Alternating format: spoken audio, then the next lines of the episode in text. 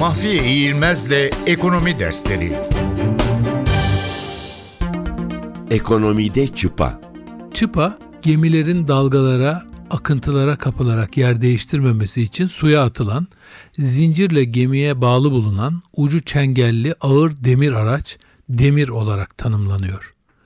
Türk Dil Kurumu toprağı işlemekte kullanılan çapa ile çıpayı ayırıyor ve çıpayı burada belirttiğim biçimde tanımlıyor. Ekonomide kullanılan anlamını da aynen buradaki gibi çıpa olarak kullanıyoruz. Ekonomide çıpa terimi karar alma süreçlerinde referans olarak alınan büyüklükleri ifade etmek için kullanılır.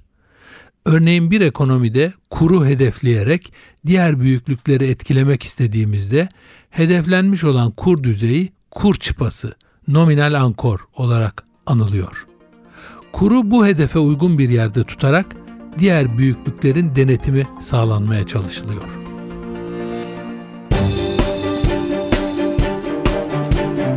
Mahfiye İğilmez'le Ekonomi Dersleri